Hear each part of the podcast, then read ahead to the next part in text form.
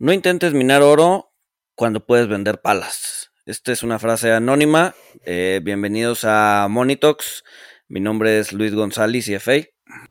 Mi nombre es Walter Buchanan, CFA, y hoy vamos a estar hablando de minería, como ya lo adelantó Luis, pero es un tipo de minería especial porque vamos a estar hablando de minería de Bitcoin o minería de criptomonedas. Y quién mejor que Manuel Velásquez, quien se adentró en el mundo cripto en 2016 y se adentró en el mundo de minar cripto desde 2018. Además de esto, Manuel tiene un podcast que se llama Cripto y Chelas, donde pues hablan de temas relacionados con cripto y minería. Sin más, comenzamos.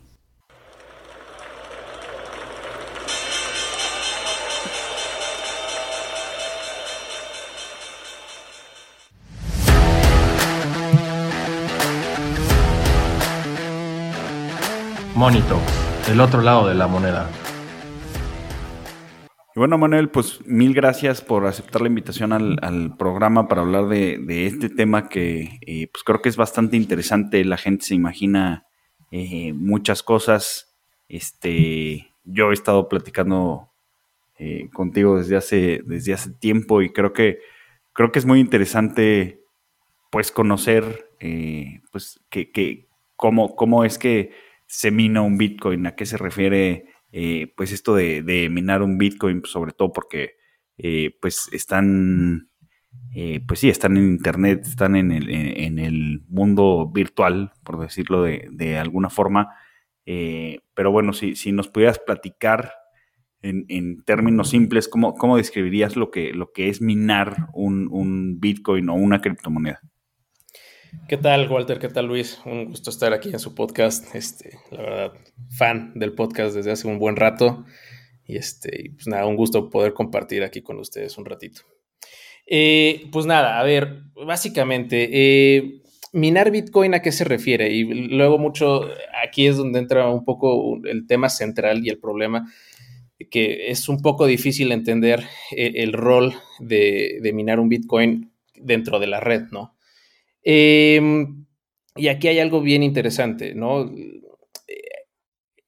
Que justamente Bitcoin como tal es un sistema de liquidación, ¿no? de activos, como puede ser Fedwire, como puede ser el SIAC, que es el sistema de atención a cuentavientes del Banco de México, y no es un agregador de pagos como normalmente luego se quiere ver, ¿no? Y se compara con Visa, Mastercard, PayPal, ¿no? Y en este sentido, justo hay un rol eléctrico dentro de este sistema de liquidación per se de Bitcoin, ¿no? Y Bitcoin agrega a su libro mayor, por así decirlo, a su blockchain, las transacciones que se realizan dentro de este sistema de liquidación cada 10 minutos en promedio, ¿no? Cada 10 minutos se abre un nuevo bloque, y ahorita me voy a extender un poquito en eso, ¿no? Cada 10 minutos hay un bloque que nace, por así decirlo, se agregan pagos a las transacciones dentro de ese bloque. Pasados esos 10 minutos, se cierra el bloque y el bloque emite una recompensa por haber aportado trabajo. Estos bloques de información se llama cadena, por eso es que se llama cadena de bloques o blockchain, ¿no? Y es en donde se encuentra toda la información histórica de la red Bitcoin. El consenso general de los participantes es en donde la información contenida dentro de esta blockchain es verídica y correcta. O sea, si todos nos decimos, ok, efectivamente, lo que está dentro de esta blockchain y esta cadena de bloques es verídico, todos estamos de acuerdo y literalmente podemos decir que así es como se evita la necesidad de un tercero de confianza o en su caso una autoridad central, ¿no? Para validar esta información. Y en este sentido, la electricidad entra en juego para ir ordenando los bloques dentro de esta blockchain. Y la electricidad sirve como una medida objetiva independiente del sistema mismo, o sea, independiente del sistema Bitcoin, y es para que sea una forma en que todos puedan verificar que una cierta cantidad de tiempo ha pasado entre un bloque y su predecesor, ¿no? Y esto es bien interesante porque Satoshi Nakamoto no llamaba blockchain a la blockchain de Bitcoin, sino la llamaba time chain, cadena de tiempo, ¿no? Esa es una curiosidad bien interesante porque justo él decía, la blockchain sirve como un reloj gracias a la electricidad, ¿no? Y esta forma de, por así decirlo, este reloj se conforma gracias a la prueba de trabajo, ¿no? El proof of work, que este es el meollo un poquito de todo el asunto. Y un poco para explicarlo es básicamente, imaginemos un poco, y tal vez voy a hacer una referencia un poco,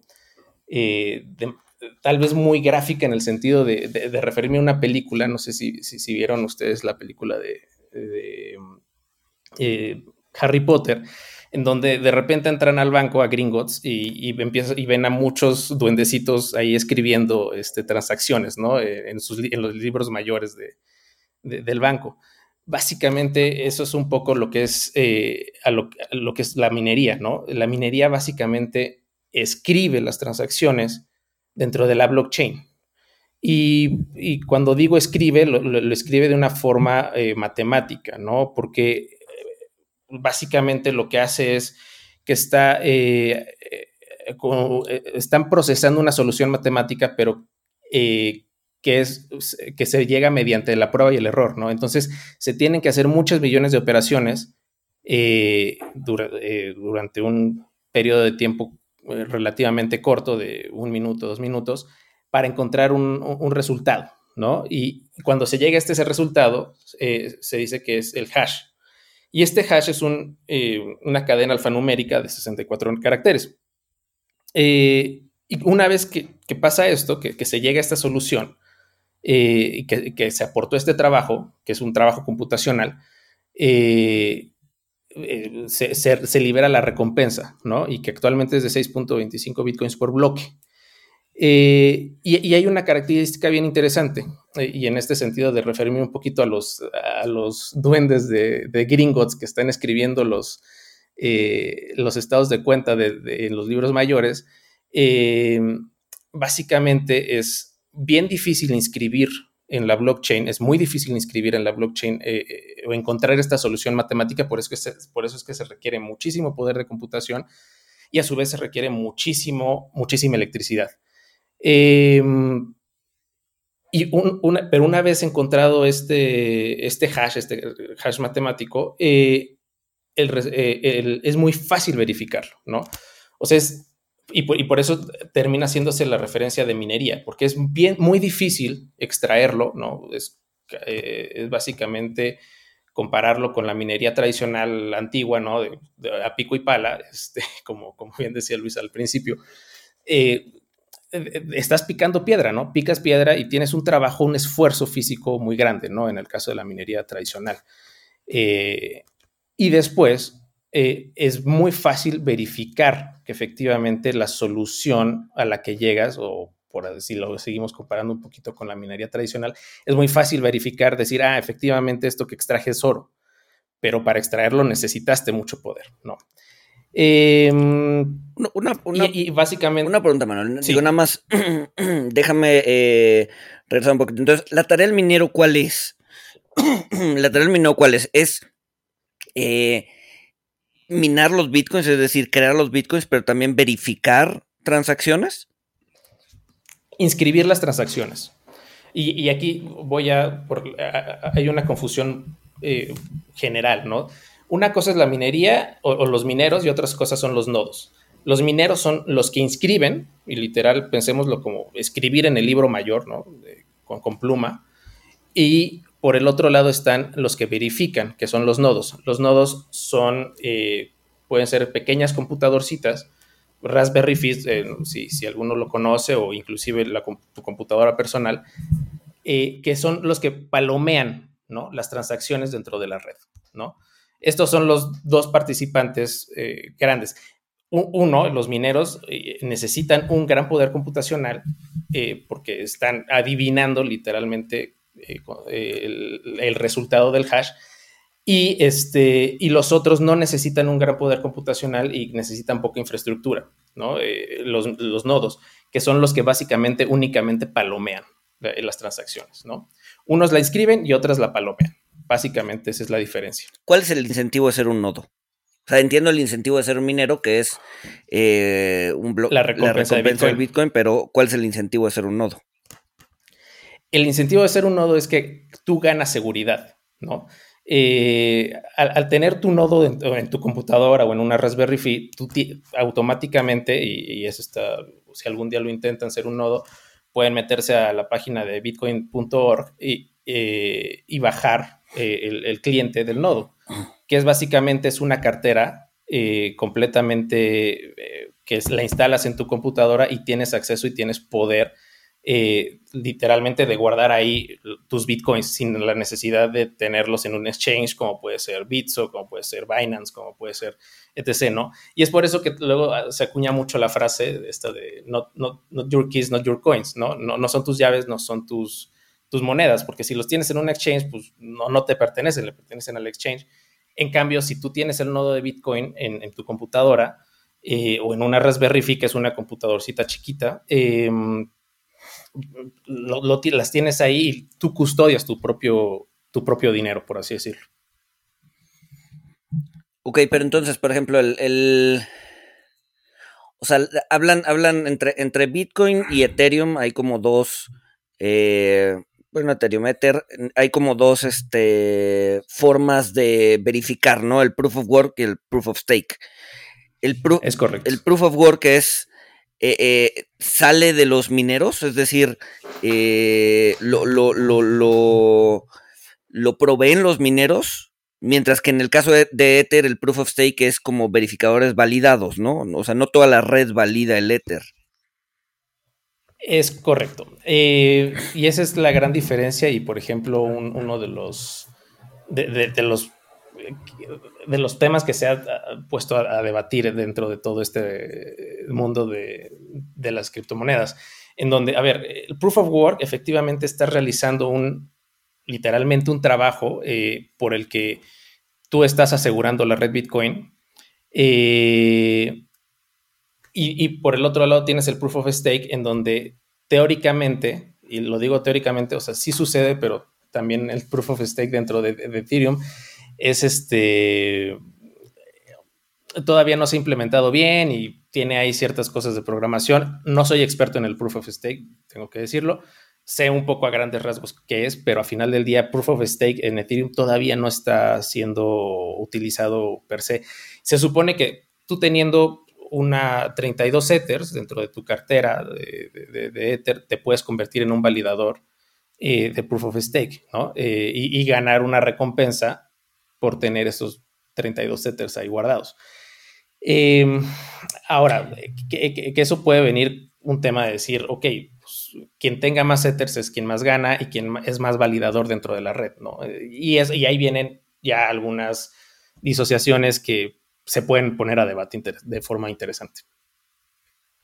Sí, aquí, bueno, lo poco que yo sé es que... Bueno, como tú ya nos platicaste, o sea, el Bitcoin, la prueba de trabajo, pues es porque te cuesta poder computacional, porque te cuesta energía. De hecho, pues creo que hay algunos Bitcoiners y gente en el mundo cripto que pues dicen que el fundamental del Bitcoin es eso, ¿no? O sea, que pues es... una especie de transformación de energía a pues este token que permite mover valor libremente entre fronteras con una liquidación de 10 minutos.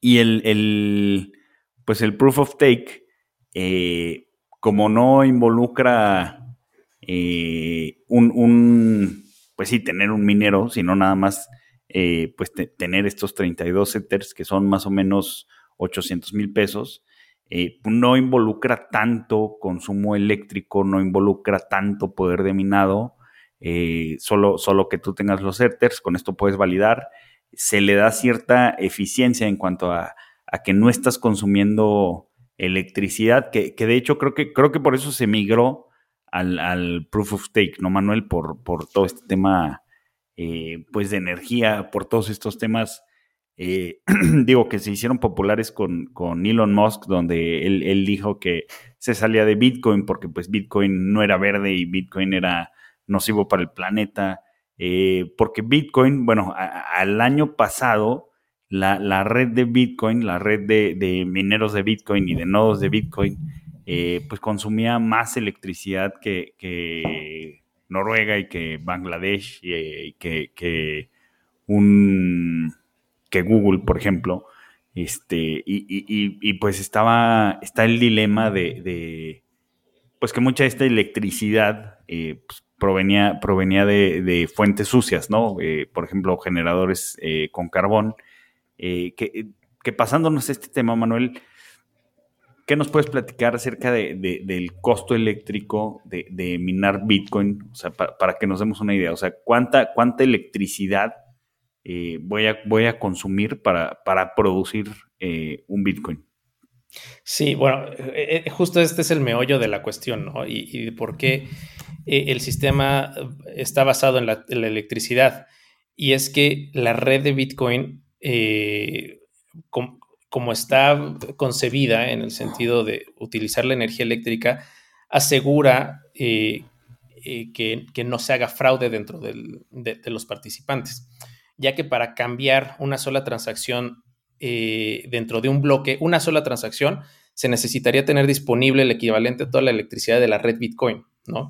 Entonces, justo esto sería tener más electricidad y más poder de minado dentro de la red Bitcoin, ¿no? O sea, un 1%, y esto se le llama el ataque del 51%, de que debes de tener más de la mitad del poder desplegado. O sea, si tú tienes 100 terawatts de poder, debes de tener otros 100 terawatts para poder tener la electricidad suficiente y poder de minado suficiente para modificar una transacción dentro del último bloque que se hizo, ¿no? No se diga dentro de 2 o dentro de 100 o una transacción del 2016, ¿no? Y esto sería muy costoso para el atacante hacerlo, ¿no? Y es por eso que, o sea, hay algo que se dice, que es que la red Bitcoin es tan segura como la cantidad de electricidad que consume. Entre más electricidad consuma, es más segura. Entre más poder de minado tenga la red Bitcoin, es más segura, ¿no? Y eso, pues, a todos los participantes, pues, nos da la seguridad de que efectivamente nadie va a cambiar una transacción que pasó hace 10 minutos o 20 minutos o 3 años, ¿no?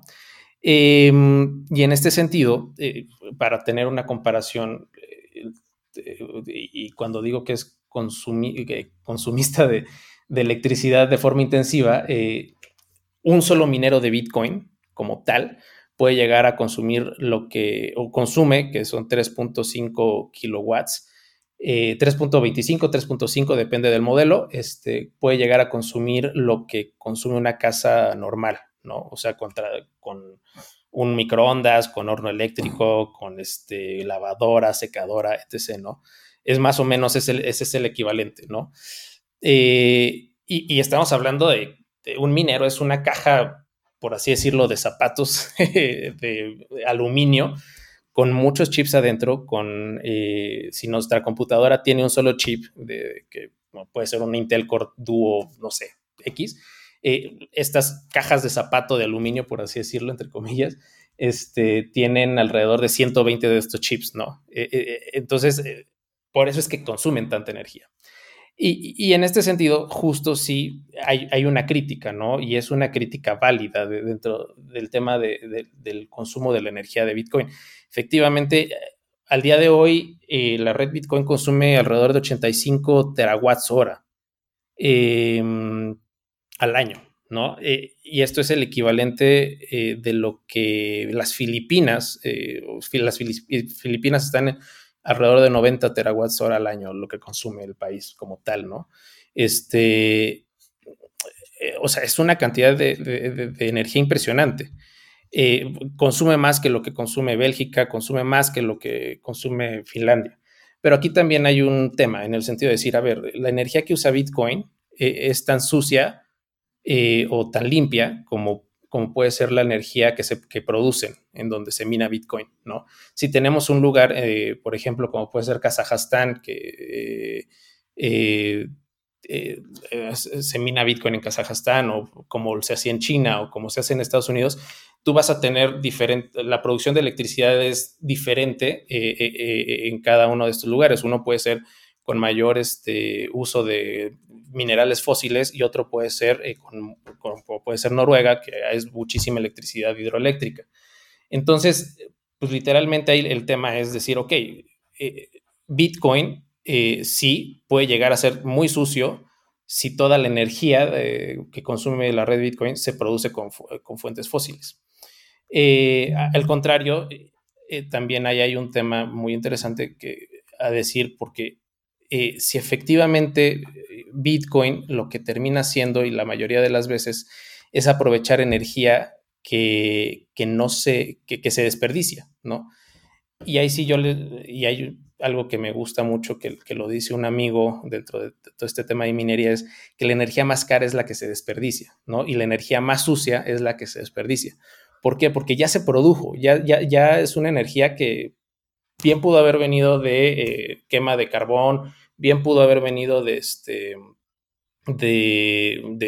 un ciclo combinado, no sé, de la fuente más sucia que quieran, pero si no se aprovecha es todavía más sucia, porque pues, estás emitiendo gases de efecto invernadero, pero al final del día esa energía se desperdicia y literalmente se tira, ¿no?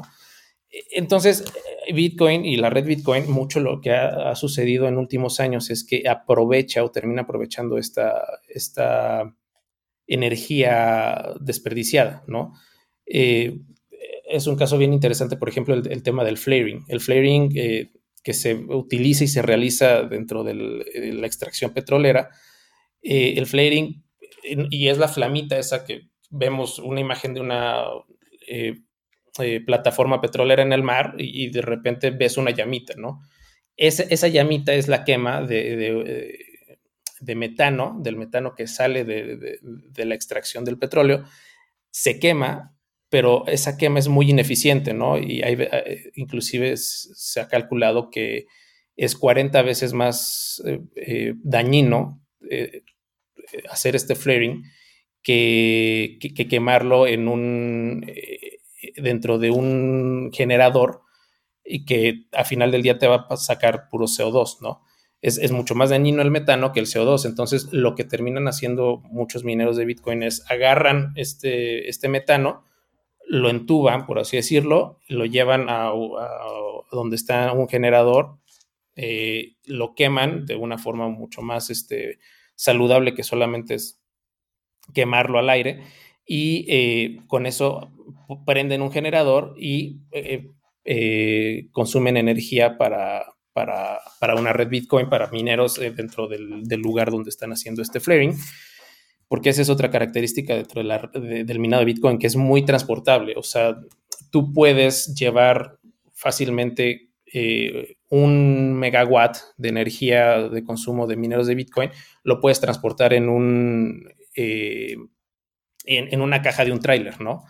Entonces, esto pues termina siendo algo bien interesante, porque inclusive puedes ir moviendo tu consumo de energía, por así decirlo, de lugar a lugar, dependiendo de si hay una temporada en donde hay mucho quema hay un flaring muy grande no sé, y vamos a ponerlo en Texas, ¿no? Pero si de repente pues cierran el pozo o se pausa el pozo un poco, lo puedes transportar, no sé, a...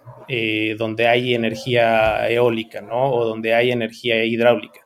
Entonces, eso también es una característica muy interesante, en donde pues por así decirlo, los participantes de toda esta red cada vez están inclusive buscando donde hay estas energías desperdiciadas, y es la que al final del día se empieza a consumir más. Y también y vale perfectamente también la comparación de la cantidad, o más bien dicho, de la energía que consume la red Bitcoin. Es un poco también con la comparación contra los autos eléctricos, ¿no? Que son tan verdes como la producción de energía con la que funcionan. Y es básicamente lo mismo. O sea, puedes tener un Tesla precioso de último modelo, pero si la energía con la que lo vas a cargar, pues viene toda de una producción de carbón, pues va a ser sucio, ¿no? O sea, eso es algo que justo lo que tenemos que trabajar cada día es en tener fuentes de energía más limpias. No es tanto como de la energía eléctrica, pues siempre la vamos a estar consumiendo. Al final del día, todo esto termina siendo un tema de, ok, sí, la humanidad cada vez va a consumir más electricidad, más energía, pero busquemos y veamos la forma de tener fuentes limpias, ¿no? Sí, claro. Y bueno, viendo estas analogías que de hecho Luis pues ya las ha mencionado y ha puesto memes en Twitter que efectivamente pues tú puedes cargar tu Tesla, o sea, de hecho creo que esto es real, en cargadores que están conectados a generadores de carbón. Pues sí, aquí el tema, como bien dices, pues no no es el consumo, ¿no? Sino es la producción. He estado leyendo, Manuel, incluso ya digo, no he visto tanto, pero me tocó ver mucho noticias de que se estaban haciendo minas o se estaban conectando minas a algunas fuentes de energía, por ejemplo, en hidroeléctricas o en plantas solares, pues de distintas granjas o distintas fuentes de energía renovable, donde justo lo que hacían es esto, o sea, la merma que tienen, porque en todas las generaciones de energía hay merma, pues si ponían una mina de Bitcoin, pues esta mina consumía esta electricidad, y pues todos felices entre comillas, ¿no? Porque pues no se desperdicia la electricidad y pues esa mina pues genera algo de ingresos, ¿no? ¿Qué tanto está pasando esto y qué tan factible es que siga, pues sí, que esto permee de una forma más fuerte y pues se vea cada vez más común, pues que sucedan este tipo de aperturas de minas para absorber el exceso, el desperdicio de energía, el excedente. Sí, justo, o sea, y eso es algo que a muchos productores energéticos les interesa porque permite la monetización del activo, del excedente, que de otra forma se desperdiciaría, ¿no? Entonces, es básicamente mi basura. La basura de unos es el oro de otros, ¿no? Y justo también aquí viene algo bien interesante, que las granjas de minería de Bitcoin se pueden aprender o apagar de una forma muy rápida, ¿no? Y puedes balancear el consumo de una granja de forma relativamente fácil, ¿no? O sea, y eso es lo que sucede, por ejemplo, en Texas. En el caso de Texas, por ahí pueden buscar noticias de Texas Mining Winter, así le ponen en Google, y van a ver noticias en donde justo la red eléctrica de Texas, que es administrada por una compañía que se llama ERCOT, pues de repente en el invierno hubo problemas fuertes y serios de generación eléctrica. Y lo que hicieron las granjas de minería es pues empezar a apagarse, ¿no? Para decir, ok, si yo estoy consumiendo lo que consume la ciudad de, no sé si Austin, hay una comparación por ahí, no recuerdo bien si es Austin, que es lo que, o sea, la minería de Bitcoin en Texas consume lo que consume la ciudad de Austin, ¿no? Entonces, pues bajar el switch de una carga como puede ser la ciudad de Austin, pues para para ERCOT, es muy interesante porque lo puedes hacer en minutos, no es como una industria no sé del aluminio, ¿no? De producción de aluminio, que pues tienes que apagar los hornos y cuando lo pagas pues vas a perder millones de dólares en desperdicio porque pues lo que se te quedó en la caldera ya no lo aprovechas, ¿no? No, con Bitcoin pues nada más bajas el switch, dejas de producir Bitcoin, pero pues sabes que pues no va a ser para siempre, ¿no? O sea, y no vas a desperdiciar lo que estás minando per se, o no se va a quedar producción detenida en medio, ¿no? Entonces, justo esto, pues, en Paraguay también sucede algo por el estilo, ¿no? En Paraguay, pues, estaban desperdiciando muchísima electricidad en sus plantas hidroeléctricas y de repente dijeron, bueno, pues, ¿qué hacemos con toda esta cantidad de, en vez de regalársela o desperdiciarla, tirarla, pues mejor metamos una carga, ¿no? Y esa carga, pues, son mineros de Bitcoin. Insisto, lo mismo sucede con el flaring, ¿no? El flaring, ya hay muchas empresas y productoras de petróleo que pues, están aprovechando esto para generar Bitcoin. Y inclusive hay otros casos todavía más profundos donde, por ejemplo, el otro día estaba leyendo de una empresa que básicamente lo que hacía era agarraba tiraderos de extracción de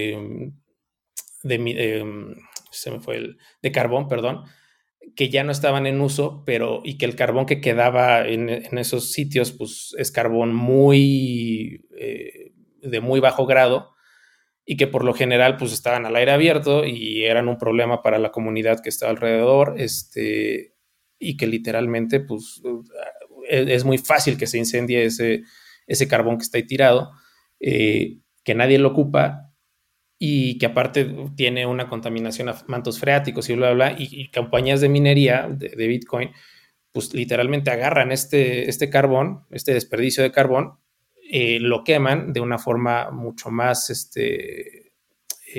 menos sucia, y de mientras van limpiando los terrenos y producen Bitcoin, ¿no? Y entonces es un ganar-ganar, porque ellos tienen un costo de operación muy bajo, ¿no? En donde tu activo, pues, básicamente nadie lo quiere, limpias y das un beneficio a la comunidad, pero también produces Bitcoin, ¿no?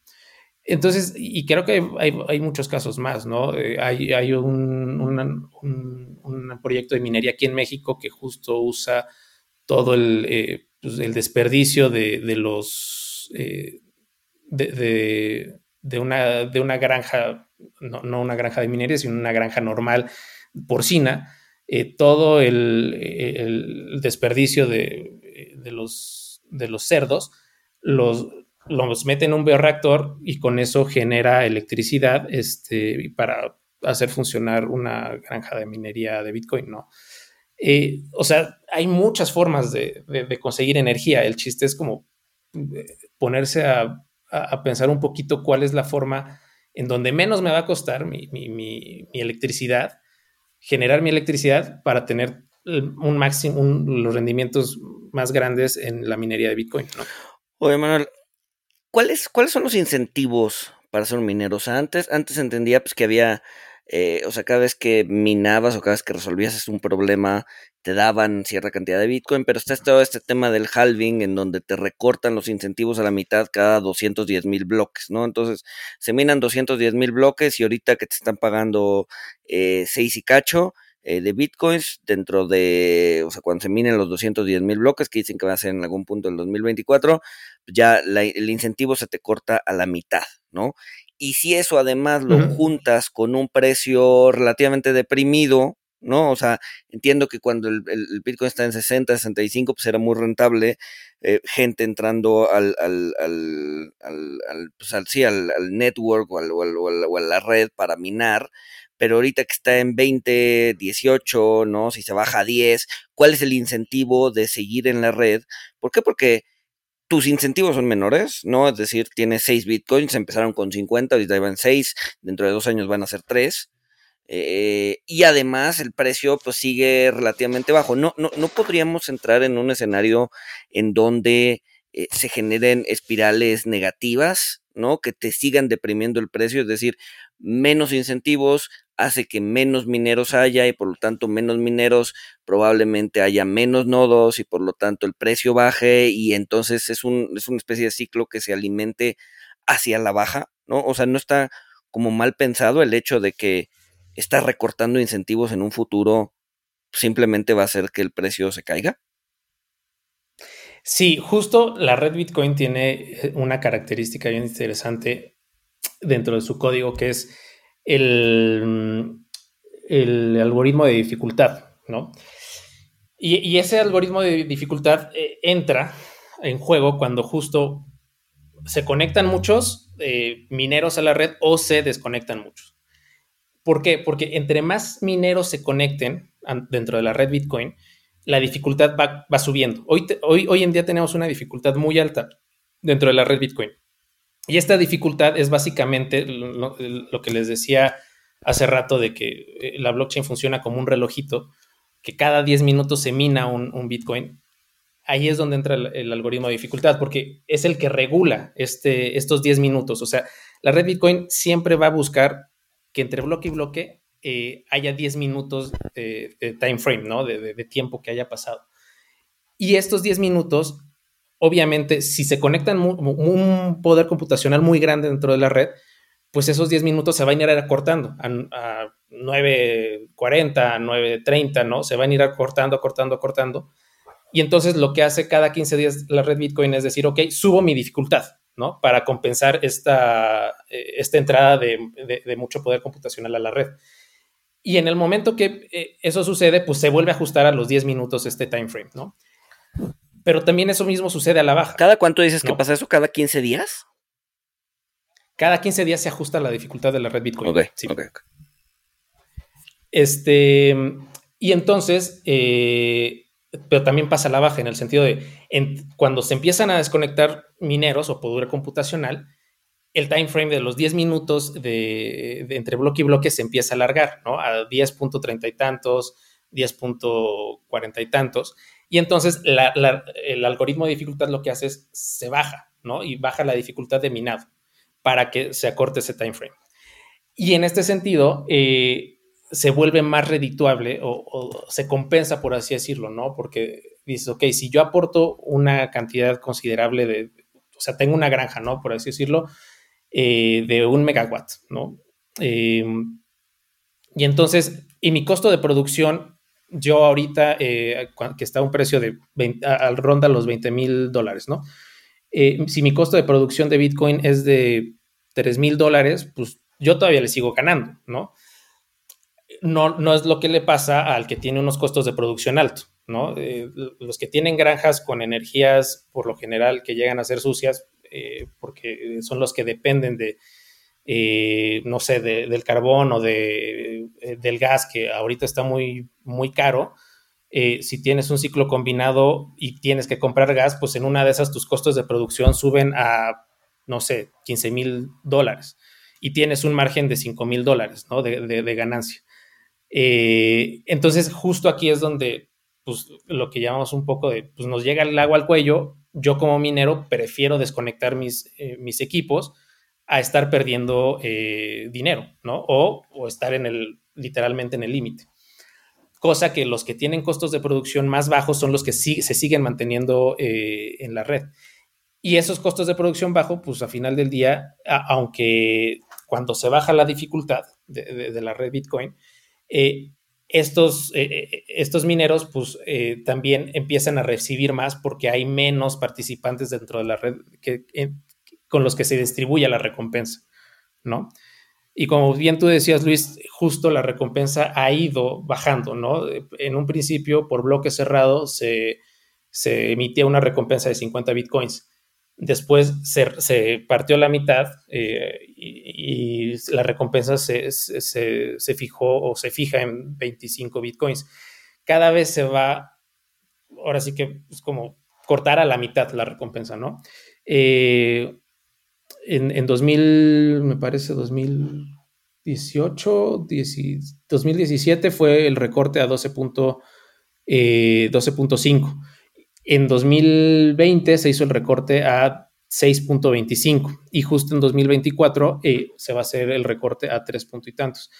Y esto básicamente lo que sucede es que va constriñendo la oferta de bitcoins en el mercado.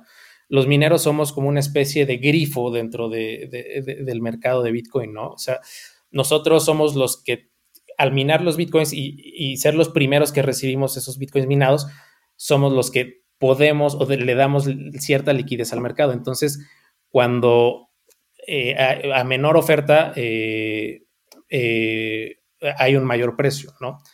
Ley de oferta y demanda que todo el mundo conocemos. Entonces, justo esto termina siendo un poco esta parte de decir, ok, yo sí creo en el sentido de, pues, cuando haya un recorte del próximo halving y que la demanda sea mayor de Bitcoin, pues el precio va a volver a empezar a subir, ¿no? Pero todo esto depende. Pero está en función de que la demanda jale, ¿no?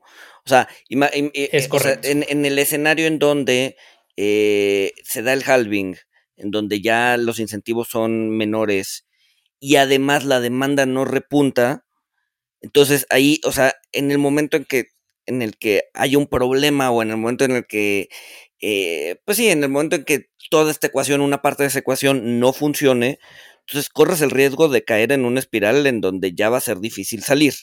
Sí, efectivamente. A ver, pero justo qué ha pasado, y es un poco como alguna vez, me parece que justo aquí en Money Talks lo hablaba. A ver, la adopción de Internet, ¿no? Siempre ha ido al alza, ¿no? La adopción, o sea, todo el tema digital, el compra de celulares, compra de microchips, de computadoras, siempre ha ido al alza en los últimos 20 años. Bitcoin, al ser una red que cada vez gana más tracción en el sentido de decir, ok, pues efectivamente, y esa es algo, una frase tal vez muy bitcoiner, que entre más tiempo pase en funcionamiento de la red Bitcoin, cada vez se comprueba que funciona y que funciona como debe de ser, ¿no?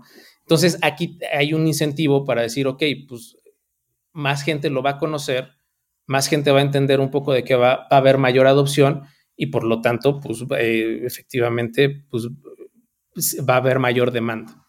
Sí es un problema en el sentido de, a ver, ¿qué pasaría? Y justo la gente lo que haría es, si pierde la confianza en la red Bitcoin, pues se caería la demanda, efectivamente. Pero y yo como lo veo es que al final del día vamos a terminar teniendo un punto en donde sí, pero eso dentro de mucho tiempo, lo más probable es que ya no haya la demanda o llegue un tope de demanda a Bitcoin y el precio también se empiece a estabilizar un poco más. Pero bueno, esto también ya son temas que yo como tal no soy experto, pero sí hay como una lógica detrás dentro del tema de la oferta y la demanda, bla, bla, ¿no? Oye, Manuel, ¿y por qué, o sea, para minar un Bitcoin, necesito pagar muchísima energía eléctrica, necesito consumir muchísima energía? Además, pues necesito un equipo especial que pues es esta caja de zapatos que nos dijiste que trae muchísimos chips que son caras, ¿no? O sea, bueno, si quieres the state of the art, o sea, si quieres la última generación de minero, o sea, la más poderosa, pues te va a costar una lana. Donde, pues justamente, o sea, pues arriesgas a que en una baja del precio del Bitcoin estés, como dijiste tú, con el agua en el cuello y tengas que apagar tu minero. Que pues sí, lo puedes apagar fácilmente, como dices, pero invertiste una lana ahí. ¿Por qué minar, o sea, con todas estas dificultades y complejidades, en vez de pues salir a un exchange a comprarlo? Compro mis bitcoins y pues los saco y los meto en mi wallet, ¿no? Los saco del wallet del exchange, ¿no? Para yo tener la custodia. Es un debate muy dentro de los bitcoiners, que por ejemplo tienes una postura como la de Michael Saylor, ¿no? De MicroStrategy, que te dice, ah, no, pues es muchísimo más más rentable comprarlo, comprar Bitcoin que minarlo. O como también un poco hacía la reflexión Ricardo Salinas Pliego en el space que hubo de minería con él, ¿no? Es facilísimo comprar, llegar al exchange, pones tu dinero, pones tus 400,000 pesos que cuesta ahorita un Bitcoin, lo compras y lo guardas. Pero también ahí, los mineros como tal, igual y podemos decir que a mí el tema de la minería me empezó a interesar porque a mí siempre me ha gustado, soy manitas, ¿no? Entonces, pues, cuando vi que, empecé con la minería de Ethereum, entonces cuando vi que podías armar ahí tu rig y las tarjetas de video y eso, a mí me gustó mucho. Y dije, pues, como proyecto, pues, medio para pasar el tiempo, está bueno, no sé qué, está interesante. Y empiezas a aprender un poco el funcionamiento detrás de todo este tema, ¿no? Pero ya después vas diciendo, ok, pues, ¿cómo se puede profesionalizar? ¿Cómo puedes, cómo puedes expandirte? Ya no necesitas, ya no lo puedes conectar a tu casa, ya necesitas una fuente de energía pues más grande, necesitas una instalación eléctrica más robusta, ¿no? Para que no se te quemen las pastillas de tu casa, ¿no? Necesitas ya un contrato con CFE a nivel industrial, ¿no?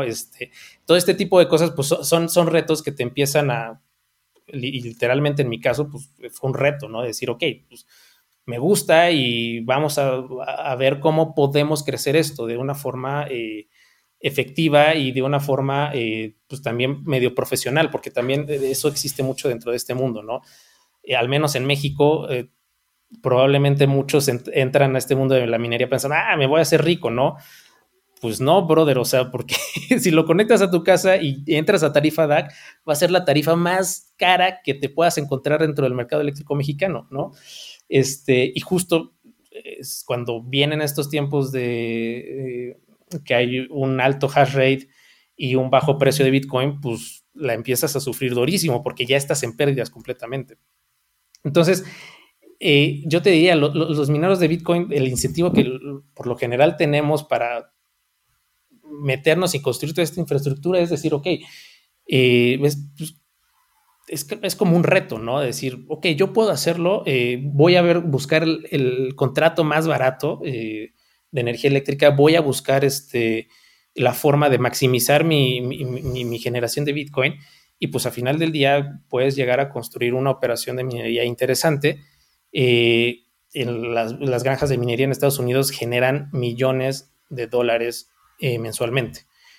Y pues, y como algún amigo decía en algún punto, todos los que estamos en el tema de Bitcoin, pues estamos pues por un interés económico, ¿no? Que ese interés económico de asegurar la red, pues por ahí pasa también el tema de la minería, ¿no? Nuestro interés económico principal de un minero, tal vez así de una forma muy fría, es decir, es interés pura y absolutamente económico, pero asegurando la red, aportando un valor a la red, ¿no? Hablando de números, así números tal cual fríos, ¿cuánto cuesta una cajita de zapatos? Depende del modelo. El último modelo, literalmente, como si el Ferrari. Hay muchos, en zapatos hay muchos, güey. Pues te puedes comprar unos Brantano, te puedes comprar unos Gucci, ¿no? Sí, ahorita una cajita de zapatos nueva, el Ferrari, por así decirlo, te cuesta 150,000 pesos, ¿no? Ya puesto en México. Pero hace unos meses estaba en 300,000 pesos. Ok. Y estas cajitas de zapato, pues van variando mucho el precio dependiendo del precio de Bitcoin, ¿no? Y en promedio el retorno de esa inversión, o sea, estás hablando, que órale, yo ya desembolsé mis 150,000 pesos. En promedio, ¿cuánto tiempo los veo de regreso? Entre 12 y 18 meses. Ok. Insisto, dependiendo de tu costo eléctrico, ¿no? Justo este es la médula, el punto medular de todo esto. Si tú tienes un costo eléctrico bajo, tu retorno de inversión pues va a ser más pronto, ¿no? Y vas a tener para comprar más cajitas de zapatos en menos tiempo, ¿no? Este es el punto medular, ¿no? Tu costo energético. Entre más bajo, si lo tienes a un peso el kilowatt hora, pues vas a recuperar tu inversión en inclusive 8 meses, ¿no? Dependiendo del costo final de la importación ya aquí en México. Ok. Pero ahora, dale. Estas cajitas de zapato, o sea, con la dificultad y con que cada vez hay más mineros, más cajitas de zapato minando y haciéndolo más difícil, estamos hablando de que pues cada minero, cada caja de zapatos que se agrega al sistema, pues te hace más caro el minar Bitcoin. Entonces, ¿cuánto? O sea, ¿estas cajitas de zapato son para siempre? ¿O cuánto te duran? ¿O con los halvings, ¿qué sucede?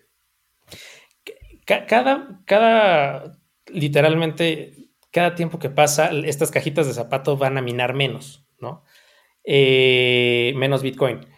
Pero tienen una vida aproximada de 5 años, más o menos, hasta que ya de plano no sirven, ¿no? O sea, y justo es como un tema de, a ver... ahorita me compro mi S19, ¿no? De 100 terahashes. Ese S19, lo más probable es que en el próximo halving, por el incremento de la dificultad de la red, pues vaya a minar menos bitcoins con sus 100 terahashes. Si ahorita, por ejemplo, estamos en algún punto, no ahorita, pero si en algún punto estaban minando $20 una de estas cajitas, lo más probable es que para el 2024 esté minando $5 o $6. ¿Eso es al día? Y esto mismo al día, sí. Por ejemplo, un modelo que es como el caballito de batalla de todo esto, que es la S9, que es un modelo que salió en 2016, justo en... o sea, todo el mundo ya veía antes del mercado alcista que tuvo Bitcoin el año pasado, todo el mundo decía así como, pues esas cosas ya no sirven, son pisapapeles, ¿no? Y la verdad es que, pues sí, las veías en Mercado Libre vendiéndolas en $1,000 cada una de estas cajitas de zapato, cuando en su época te habrán costado, no sé, $20,000, $25,000 cada una. Cuando el mercado estaba muy abajo, pues las cajitas de zapato pues, costaban muy baratas. Y empieza a subir Bitcoin, empieza el rally alcista y pues estas cajitas de zapato pues empezaron a volver a valer $18,000, $20,000. Yo llegué a ver algunas hasta en $23,000. Y pues ahí es donde dices, y porque a final del día lo que te estaban minando... pusieran unos $8 diarios, ¿no? 8, sí, unos 8, unos 5, entre $5 y $8 diarios te estaban minando estas cajitas de zapato que tenían desde 2016. Entonces, justo, pues, en una de esas, pues, en las últimas cajitas de zapato que es de ahorita, sí en el próximo halving igual iban a volver a repuntar, ¿no? En su producción diaria y ya estén a un precio mucho más accesible y muchas personas les empiecen a comprar. Pero ya van a haber salido nuevos modelos con más poder de minado y con un precio pues, todavía más elevado, ¿no? Por ahí decían que los mineros eran como... guardaban mucho de los bitcoins que minaban, ¿no? ¿Cómo funciona eso? Tú, o sea, los bitcoins que tú minas los guardas, los sacas a mercado, ¿Qué papel desempeñan los mineros en la red en ese sentido? Claro, a ver. Y es un poco el tema de el ciclo normal o el ciclo sano, por así decirlo, ¿no? Tú minas bitcoins, con esos bitcoins minados los conviertes a pesos mexicanos, pago mi electricidad y lo que me sobra es ganancia, ¿no? Ganancia para expandir la operación de minería, ganancia pues, para mis chicles, ¿no? Y para pagar que sí, contabilidad o mantenimiento, etc. Ese es el deber ser, ¿no? De un minero. Muchos lo que muchas compañías luego empiezan a hacer, sobre todo las compañías de minería pública en Estados Unidos, que justo sí, ves tweets de, estamos holdeando todos los bitcoins que minamos. Y ahí es cuando dices, ok, pues si no estás operando, si no estás pagando tu electricidad, convirtiendo esos bitcoins, ¿con qué lo estás pagando? Y ahí hay un punto en donde sí hay como, al menos yo te diría, dependiendo de las finanzas de estos mineros, pues tendrán sus formas de pagarlo, pero ellos por lo general lo que podrían llegar a hacer es utilizar lo que se llama lending, en donde depositan sus bitcoins en algún prestamista, por así decirlo, los colateralizan estos bitcoins y les prestan dólares. Y con esos dólares pagan su electricidad y su costo operativo. Y en este sentido, pues es una práctica que se ha ido intensificando en últimos años, en donde muchos empiezan a colateralizar para no perder la posesión de esos bitcoins. Ya después, pues hay, dependiendo de cómo estén sus ajustes financieros, pues meten más bitcoins para bajar lo que se prestó, no sé, por rondas de inversión pagan alguno de estos créditos o lendings que tienen. Pero eso no podría empujar el precio a la baja, en el sentido de que te estás colateralizando tu deuda a Bitcoin en $50,000, te baja 20, pues obviamente tu colateral baja, entonces tienes de 3, o metes más bitcoins, o empiezas a pagar con fiat, o de plano liquidas todo y te vas a bancarrota. Es correcto. Justo, y ese es yo te diría, y hay que decirlo claro, creo que es un riesgo un poco sistémico de todo esto. Que justo el otro día Walter me compartió ahí un documento muy interesante sobre los mineros, un estudio de mineros públicos, en donde justo había mineros que estaban, tenían órdenes de máquinas por $250 millones, Marathon, es la empresa, se llama, y que justo decían su costo, o más bien dicho, su producción, era, o más bien dicho, su deuda de $250 millones era 6 veces más grande a su producción anual de bitcoins, ¿no? Entonces dices, híjole, pues estos cuates de Marathon pues pueden estar en problemas. Y ya después, cuando te metes a la hoja de balances, pues ves que efectivamente Marathon tiene holdeados $250 millones en bitcoins. Pero sí, efectivamente, dices, ok, pues estos cuates no les va a alcanzar para pagar sus órdenes. Entonces, o las van a tener que cancelar, y con su debido madrazo a sus finanzas, porque van a tener que pagar algo, o ya pagaron algo por adelantado. Pero tienes ahí un colchón, por así decirlo, de bitcoins a los que puedes llegar a recurrir. No sé si los tengan en lending o en qué esquema lo tengan, pero pues a final del día sí puede haber problemas en este sentido. Y por eso, pues yo te diría, es como en todo, hay que tener finanzas sanas, ¿no? Y no empezar a alocarse y decir, no, pues tengo muchos bitcoins ahorita y no voy a gastar ninguno. Pues sí tienes que gastar, ¿no? Para pagar tu luz eléctrica mínimo. Claro. Sí, claro, pero pues bueno, o sea, uno puede tener finanzas sanas, en cualquier activo, incluyendo en el minado de Bitcoin, pero cuando los otros jugadores se están apalancando, están pidiendo prestado contra ese activo, luego a la gente se le olvida que cuando quieren salir, es como la analogía de la sala de cine. Pues si de la sala de cine pues van saliendo uno por uno, no hay problema. Pero si todos en la sala de cine quieren salir al mismo tiempo, pues ahí tienes un problema, ¿no? Entonces, si todo el mundo está haciendo lo que está haciendo Marathon, y la baja del precio del Bitcoin pues lleva a que tengan que vender varios al mismo tiempo, pues podría, o sea, tienes el riesgo de que te pase un Minsky Moment, ¿no? Pero bueno, pues muy, muy, muy interesante, Manuel.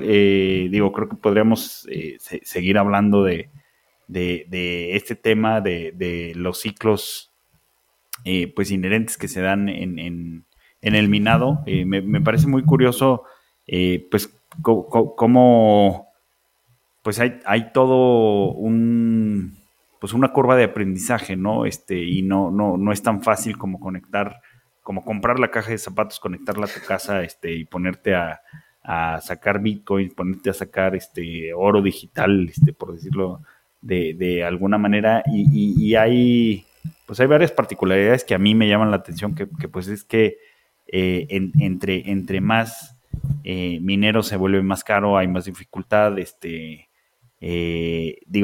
son dinámicas que pues me gustaría seguir explorando, porque pues es interesante, pero pues bueno, ya habrá otra ocasión para seguir hablando de este tema. Buenísimo, muchísimas gracias. Mil gracias por aceptar la invitación, Manuel, y pues sin más, nos escuchamos el siguiente miércoles. Saludos.